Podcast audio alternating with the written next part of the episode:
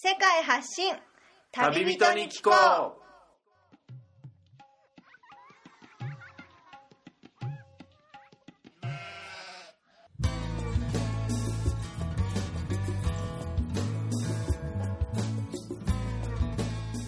この番組は世界各地で出会った興味深い日本人の旅人にざっくばらんにいろいろなことをインタビューしていく番組です。現地での旅の話の本編と脱線話のアフタートークの2本立てでお送りします。さて今回の旅人からは世界のどんなぶっ飛び話が聞けるのでしょうか？今回は分割した前回からの続きとなっています。前回をお聞きでない方はそちらからお楽しみください。活動に入られていくということなんですけども、はい一応ルワンダのこの活動の終えてからの、はい。まあ、ざっくりとしたプランはどのようなものをお考えでいらっしゃるんですか？はい。で、もともと僕は、はい。あの、この協力隊を選ぶ前に、ええまずアフリカにいようと、アフリカに長くいようと、はい、決意しまして、はい。で、まあ、協力隊を知ってる方とか目指してる方ええ。に関してはご存知な方も多いと思うんですけど、その山本俊治さんっていう方が、はい。まあ、本いろいろ書かれてて、うん。えー元国境なき医師団はい。だった方で、えーまあ、協力隊を基本的には推奨してる方なんですけど、えでその方に、まあ、なかなか会えないって言われてたんですが、僕はもう、あのツイッターとかメールで30件ぐらい連絡もして、そんなに？ずっと返事が来なかったのに、はい。ゆっくり続けてれば願いが叶うかもしれないと。叶いましたね。叶ったんですか？叶いました。で、連絡が来たと、連絡来て、はい、で、まあ、本人から。えっと、最初秘書の方から来て、はい。で、まあ、ちょっとすごく連絡いただいてるんで、っていうことで、あ、もうとっくに気づいてますと。で、まあ、会っていただけるということで会わせてもらって、で、話を聞いたときに、熱意が届いたんですね。そうですね、はい。で、その協力隊の話も、その、したときにですね、ええ。やっぱりその、その山本さん自身が、その、まあ、協力隊やることはすごく推奨するんですが、ええ。まあ、あの方自身も協力隊をやってほしいというよりかは、その国際協力士、はい。そのうんまあ、どんな形かわからないけど、はい。一生かけて、まあ、間接的に直接的かは別として、はい。そのずっとそういうアフリカとかそういう、まあ、なんだ日本よりかちょっと大変な暮らしをしてる人たちに対して何かをやるっていうのを続けてほしいと。うん。で協力隊に来る人のほとんどが、はい。協力隊を終えて、ええ。ーもうその国際協力には関わらない人が結構半分以上なんですね。あ普通に公務員になったり、まあ、それ就職は難しいっていうのもあるんですけど、えーその来てる2年間の間は、はい。一応やることはやるけれども、それが終わったらまた別の分野にというか、それと普通の、まあ普通の、まあ普通のって言ってあれですけど、ええ。普通に日本の、えー中の、えービジネスに近い世界に戻ったりっていう人がやっぱり多いんですよ。で、それを、それが現状なんですね。それは現状なんで、まあ、そこを問題を指摘されてて、ええで僕そういうふうにもし内藤さんがなる可能性があるなら、はい、俊介さんが。あの俊介さんがなる可能性があるなら、はやらない方がいいよぐらいのこと言われてで僕は本人から直接それを言われたんであじゃあ僕は10年は最低でもいますって。アフリカに10年は。はいでそこがもう始まりで僕はアフリカに10年いることをもそう決めてきてるんですよ。はい。で今2年間経ちましたよね、ええ。で、まあ、その2年間の間僕はじゃあその残り8年何をするんだって思ってたんですが、まだ始まったばかりで。そうそうそうそう、はい。でその、まあ、2年間の間いろいろ見てきて、ええ。例えばちょっと今難民のえー人たちはい。とか、まあ、紛争地域にもすごく、まあ、もともときっかけは先の大津史郎さんっていうジャーナリストのの方っていうのもあるんですけど、まあ、そういうちょっと現場を見て、そこで僕が何か彼のためにできることがないかなっていうのを模索してて、で、結構難民キャンプにも、あの、ルワンダもあるので、ええ。入ろうとしたんですが、はい。やっぱもちろん無料であの勝手に入ることができなくて、えで入るにはそういう国際機関にいたり、はいはいはい。なんかそう大きい NGO にいたりとか、ちゃんと専属のジャーナリストじゃないと入れないっていうのを知ってうん、で、そこからいろいろ、まあ、こあの国際機関の人に話を聞くと、ええまあちょっと、そういう専門の修士ええを取っといた方がいいだろうということで、うん。一応これ終わって、えーまあ、3月末にもう帰りますが、はい。で、えー次4ヶ月後ぐらいから一度ちょっとカナダに英語を一回勉強しに、はい僕はすごく英語が苦手なので、はい。で苦手といっても、まあ、現地では主に英語で、まあ現地ね、ではやられてたはずですけど、まあ、そうなんですよね。はい。ただ本当に僕は、あの、JICA のはい。最低ラインも下回ってしまうぐらい、その、はい。あの、英語の成績が良くなそうなんですか？良くなかったんですよ。いや、JICA にあれ、パスするのも受かるのも難しいっていうふうにね、はい結構よく言われてますけど、そう。もう、10年アフリカにいるっていう意気込みが伝わったんですね。そうなんですよ。ほんほん結構異例らしくて、はい。テストを下回ると、まあそこで弾かれるらしいんですけど、ええ。あの、まあインタビューを受けまして、ええ。そのインタビューの時に、ええ。まあ君、はい。あの、これ英語大丈夫みたいな感じで言われて、まあ心配はするでしょうでね。結構圧迫な面接官だったらしいんんですけど、はい。まあ、僕はもうなんか根拠ない自信というか、はい。いやまあ僕はでもアフリカに10年いるんで、え。大丈夫ですみたいな。7年半付き合ってきた彼女とも別れましたしとか、まあずっと言い続けてたら向こうが折れて、まあそれで、あの、OK をもらったと。まあこんだけ気合が入ってるやつは、お年寄りも生かした方がいいと。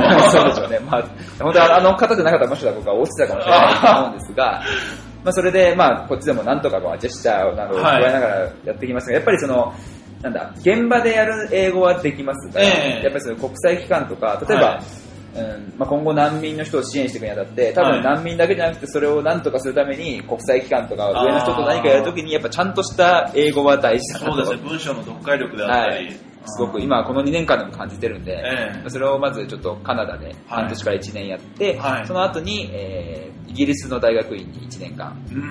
行く予定です。あ、そうなんですか。はい、その後もう一度アフリカに帰って、そこからまた続きの8年間をそうですよね。やりたいなと思います。いやー壮大なこの後のスケジュールがもう 綿密に決められてるっていうことなんですけど、ここまではい。話を聞いてきて、はい。この俊介さんの経験から背中から感じるのは、はい、もう願えば叶うっていうのをそうですね。お話ししてて本当に思いましたね。そのボランティアにアフリカに来るにあたっての面接の時も、本当に他の時も、会いたい人に本当に無視され続けても、うん。まあでも本当に常識の範囲内の文面だったり、まあもちろんストーカーチックなとかそういう形ではなくて、はい。熱意も本当に精神さえ込めれば届くっていうのは、本当に今、協力隊のボランティアだったり、いろんな形で外に出ようと思ってる人たちに、ね、僕なんかが言ってもどうせダメだろうみたいに感じてる人たちには、はい本当ぜひ、本当に培ってほしいですね。そうですね。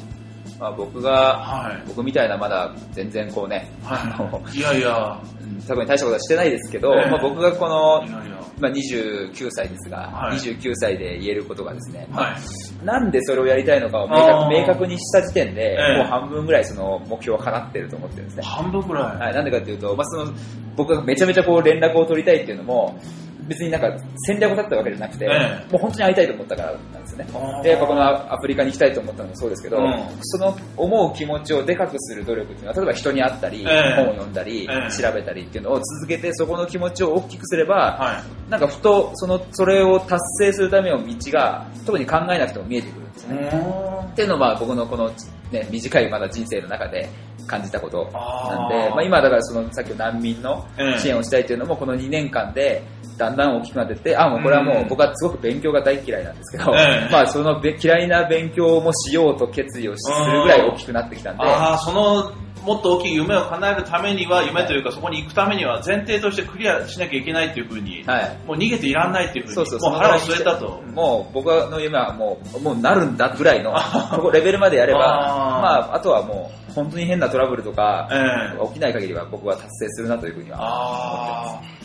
その覚悟であったり、本当にその熱量でしょうね。うん。そこを本当に、うん、忘れなければ叶うっていうのを、この放送を通じて多分この話しぶりから、はい。この映像はありませんけども、この音声だけで俊介さんのこの熱意が、はい、多少リスナーにもう伝わってるかと思うんですよね。伝わると嬉しいですね。いやーしかもこの証拠に、俊介さんがこのルワンダの生活についてブログを書かれてるということで、そうですね。これがなかなかこの検索して上位に引っかかるブログということで、はい。実際にこのブログを見て、はい。俊介さんに会いに来たこの旅行者が、はい。この1人2人じゃなくてものすごい数がもういるということで。そうですね、うん。あのこの2年間で、はまあ、ちょっと完全には覚えてないですけど、ええ。少なくとも10名10組以上は、い、10組以上は、はい、会ってますね。はあ日本人だけでも、それだけ世界にこうやって旅行して回ってる人もいるプラス、はい、まあ、直接俊介さんに気軽に来たらちょっとお会いしたいみたいにコンタクトを取ってくる人もいると。そうですねいますね。はだから、まあ、協力隊を、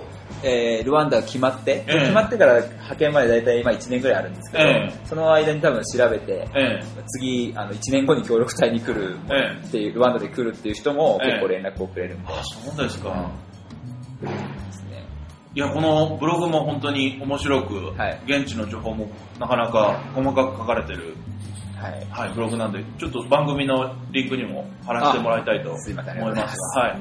いや、いろいろ熱い話をね、お伺いしてきたんですけど、最後にですね、このルワンダに来たら、個人的に俊介さんが一番おすすめしたい場所、ルワンダに来たらこれは経験してほしいっていうことを最後に紹介していただければと思うんですが、はい。そうですね。ちょっとまあ先ほどのその観光にも被ってしまうんですが、あ、いやいや。いや、やっぱりルワンダ人、人ですか？人ですね。僕はもう本当にこの国が、まあ一度これもブログにも書いたんでちょっと見ていただけたらと思うんですが、そのルワンダを好きっていう気持ちが、うんえーまあに、なんか何周もしてるんですけど、何周も？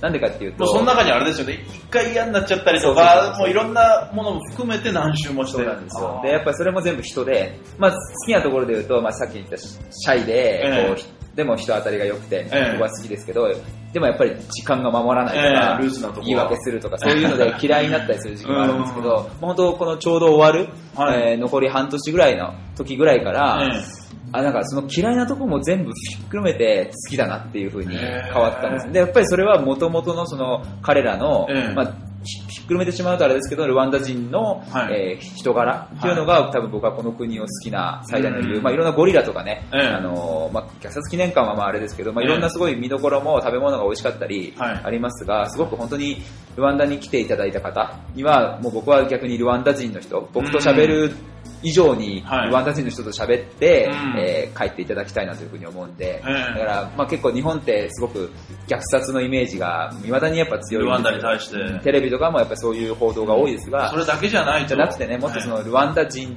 の人ええ。たちの、えーまあ、生の声とか、生のこうね、生活してるところとかを、はい。まあ、今後僕のブログだったり、はい。僕もちょっと発信をちょっとやり方を変えて、ええ。伝えることができれば、はい。まあ、もっとルワンダと日本のはい。関係ももっと密に、うん。あの国としては離れてますけどね、すごく分かり合えるものはあると思うんで、ええーぜひそこを見ていただきたいなと思いまいやー本当にそうですね、このルワンダ人からも、日本っていうのは、はい。まあ、トヨタ、日産、ホンダだったり、ソニー、パナソニック、そのいろんな技術が発展してるっていうふうに言われるんですけど、す。はい。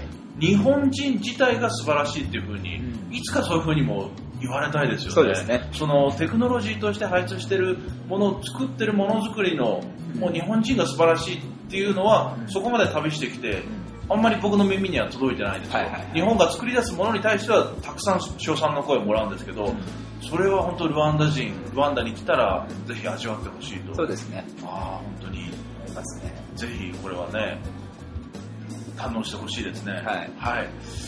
それでは、はい、ルワンダについて、その他の話について、いろいろここまで長くお伺いしてきましたが、はい。はい、えー番組宛ての感想またはリクエストなどありましたら番組用のメールアドレスがありますのでこちらまで送っていただければと思います。アドレスは旅アスクアットマーク Gmail.com スペルは tabiask アットマーク Gmail.com となります。それでは今回は現地在住日本人日光の枠でお届けしましたのは私みつるとえー俊介でした。はいありがとうございましたありがとうございました。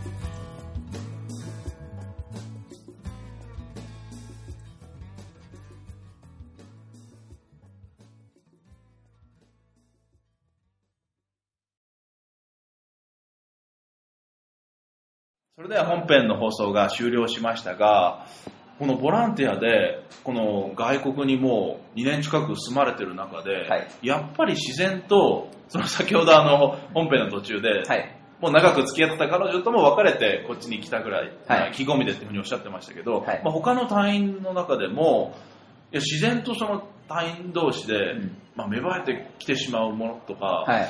もう、中介さん滞在してる中で見てこられたりしてますか？そうですね。あのーまあ、恋愛に関してはね、もうどうしても避けては通れないってそうですよねやっぱり。自然なことですからね。そうなんです。まず実はそのルワンダにその来る前というか、はい協力隊として派遣される前に、必はいずあの、えー訓練所というところで、ええ約2ヶ月間、あの語学研修であったり。やるやるんですね、そのはいいろんなボランティアについても、はい。それが今だと福島県の二本松っていうところと、えー長野県の駒ヶ根っていうところがあるんです二が、はい。そこにもう伝統的に語り継がれているええ。言葉がありまして、二本松イリュージョンと、はい。えー駒ヶ根マジックって実はこれ前回の放送でも、はい。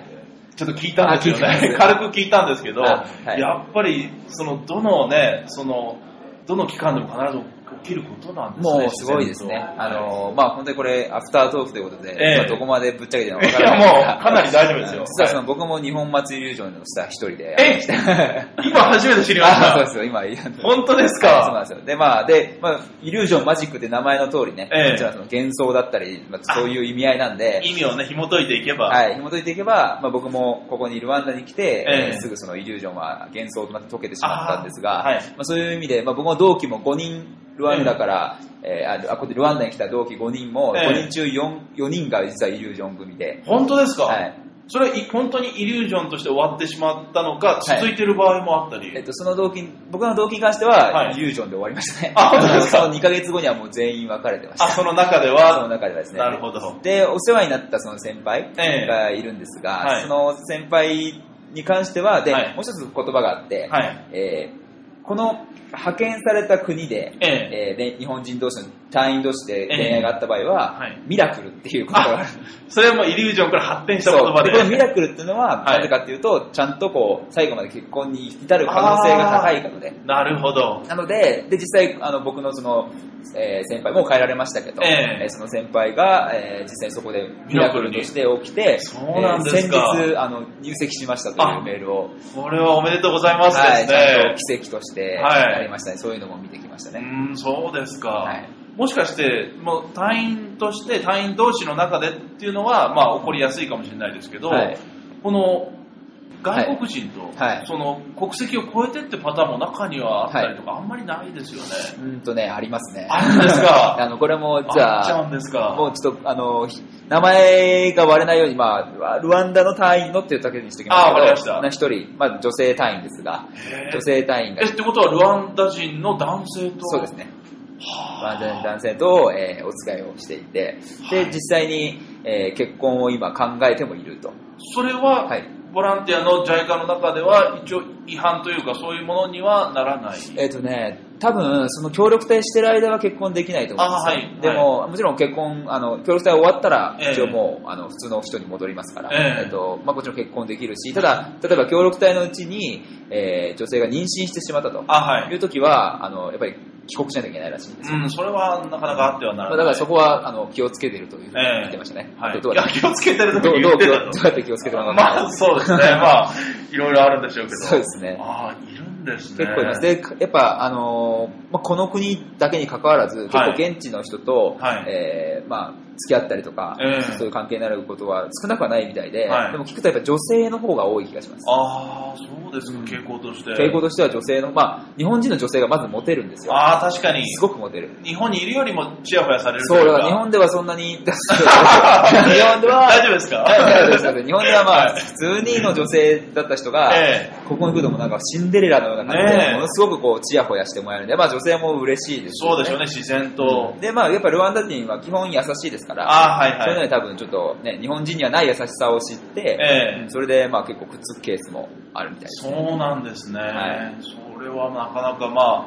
まあ、し自然にそうやって、例えばね、その AKB であったり、はいアイドルグループの恋愛禁止とか、そういう風に歌ってるわけではなく、ちゃんとあの、ボランティアとしての、ちゃんと仕事をやってくれれば、うんまあ本当に道に外れない範囲であれば、まあ、、はいいよというか、そうですね。まあ、だし、まあ、僕僕は正直、JICA はその恋愛にはあんまり口は出してほしくないというか、あはいはい。まあね、まあ活動とかちゃんとやればいいし、むしろ、ね、恋人がいる方がええ。頑張れる人って多多い気がする。かもしれないですね。そこでね、モチベーションにちゃんとつながってるのであれば、はい。僕はどんどん恋愛はするべきです。それ恋愛からわかる、はい。あの、こともやっぱあると思う。んですルワンダの人の気質で、すごいのはその、ええ。えー付き合ってる女性は、はい。今、もう、もうそろそろ任期を終えますが、ええ。もう、あの、半年ちょっとぐらいで、ええ。もうその現地語がもう、ネイティブクラスというか、もうラジオも聞けるぐらい。そのぐらい飛躍的な、もう、そうですか。はい、だからやっぱりでその多分現地人の人は、ええ。あの現地語しか喋れないんですよ。ね。はいはいはい。すごい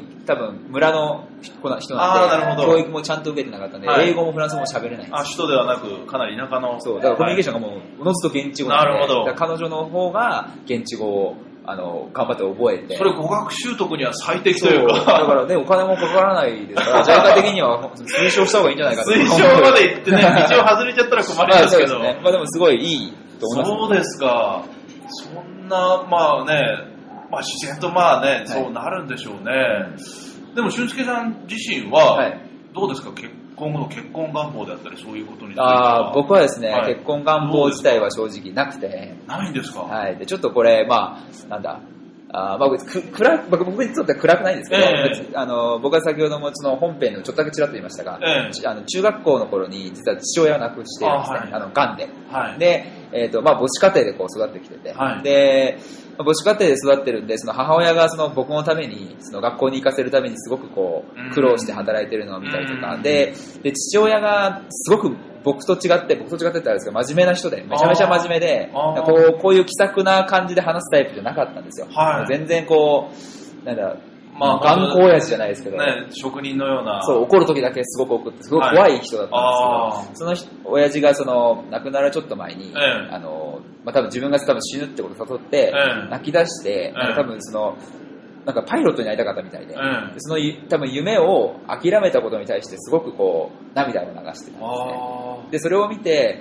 えーまあ、その、僕は親孝行全然今もでもできてると思ってないですけど、ええ親孝行するのは、なんか、親のそばにいることが僕は親孝行だと思わなくてうん、自分の人生を全うしまくることが、親のためだなって僕は思ってるんですね。やっぱ親って、なんだかんだすごく子供のこと分かってるんで、ええ。なんか嘘、自分に嘘つきながら親のためにやってても多分嬉しくないんだろうなって思いまあすでその時に僕の中では今のところは、その結婚して子供を作って家庭を作るよりも、やりたいことがちょっとあありすぎて、えそれがどうやら100歳ぐらいまで生きても、まあ、足りるかなってぐらいのことが今、計算しても。してもあって、はいなんで、まあ、今のところ結婚の優先順位はちょっと低いですね。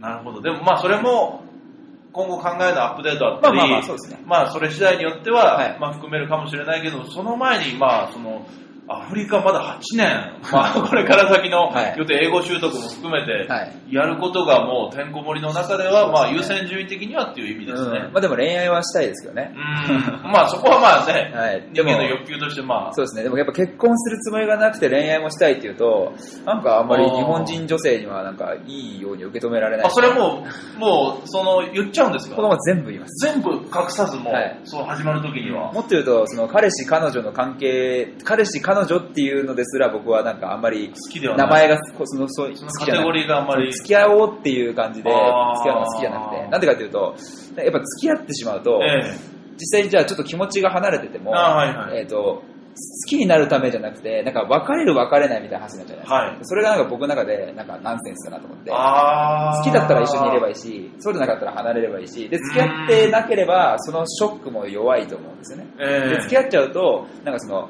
付き合ってたから別れた衝撃で辛かったりとか、その好きとか好きじゃないところじゃない部分の、なんかこう、余計なところでの話し合いができちゃうんで、まあ好きじゃないですけど、まあそれをやっぱり理解してる人はいない。いや、でもこれはなかなか得意な恋愛観というか、いや、でもまあ、理解してくれる女の人も一部まあ、必ずいるとは思いますけど、そうですね。まあ、まだこれからね、その考えも徐々に変わっていくかもしれないし、はいまあ常にまあね、もう、この話しぶりからリスナーももう感じてるかもしれませんけど、はい本当に前向きな方なんで、俊介さんは。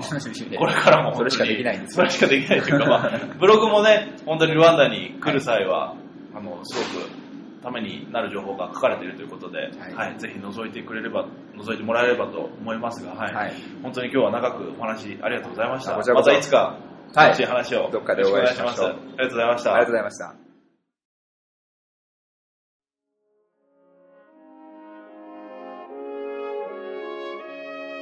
いつも番組をお聞きいただきありがとうございます。番組以外からのお知らせができたので紹介したいと思います。この度、私、MC みつるが2冊の本を出版いたしました。2冊とも電子書籍の本としての出版になりますが、スマートフォンやタブレット端末でも読むことのできる Kindle 書籍として販売しています。まず一つ目の本が旅に関する書籍で、こちらのタイトルが旅立ち、肉立ち、そして友達へとなっています。今までリスナーさんの中からいつも MC インタビュアーとして聞き役に回っているみつるさんの旅にまつわる話も聞きたいという声をいくつかもらっていたので、それに応える形の本としてもふさわしい内容になったかと思います。価格は290円と通常の本よりもお求めやすい値段に設定しましたが、全9章まで続く渾身の作品に仕上がりました。内容についてですが、旅に出るまでの変遷についての話や、海外に在住して働いていた頃の話、またはヨガや瞑想などの習い事についての話、あとは海外の日本人宿事情についてなど、幅広い内容で記してあります。そこまで旅行に興味がないという方や、海外に全く行ったことのない人にも読みやすい内容になっているので、気軽に読んでもらえると幸いです。2冊目の本ですが、これは1冊目と違って写真集になっています。どんな写真集かというと、2013年の12月から7月の終わりまで中南米諸国を旅して回っていたんですが、その中南米、ラテンアメリカの様子を収めた写真集になっています。このタイトルが中南米8メガピクセルの景色となっています。南はアメリカ大陸最南端のパタゴニアから、北は北米のメキシコとカリブ海のキューバまでを巡ってきた中でのハイライトとなった景色を集めた写真集になっています。例えば、ブラジルにある世界三大幕府と呼ばれるイグアスの滝や、ペルーにあるマチュピチュ遺跡、ベネズエラにある秘境のテーブルマウンテン、ロライマ山など、雄大な自然の写真や、現地で参加してきたアクティビティの様子をたっぷりと詰め込んであります。この写真集の価格は250円になっています。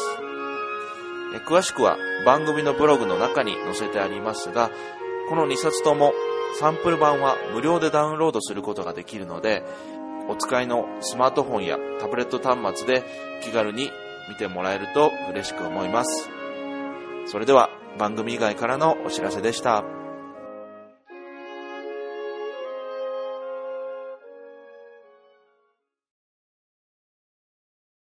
この番組はバックパッカーを応援するたびたびプロジェクトの提供でお送りしました。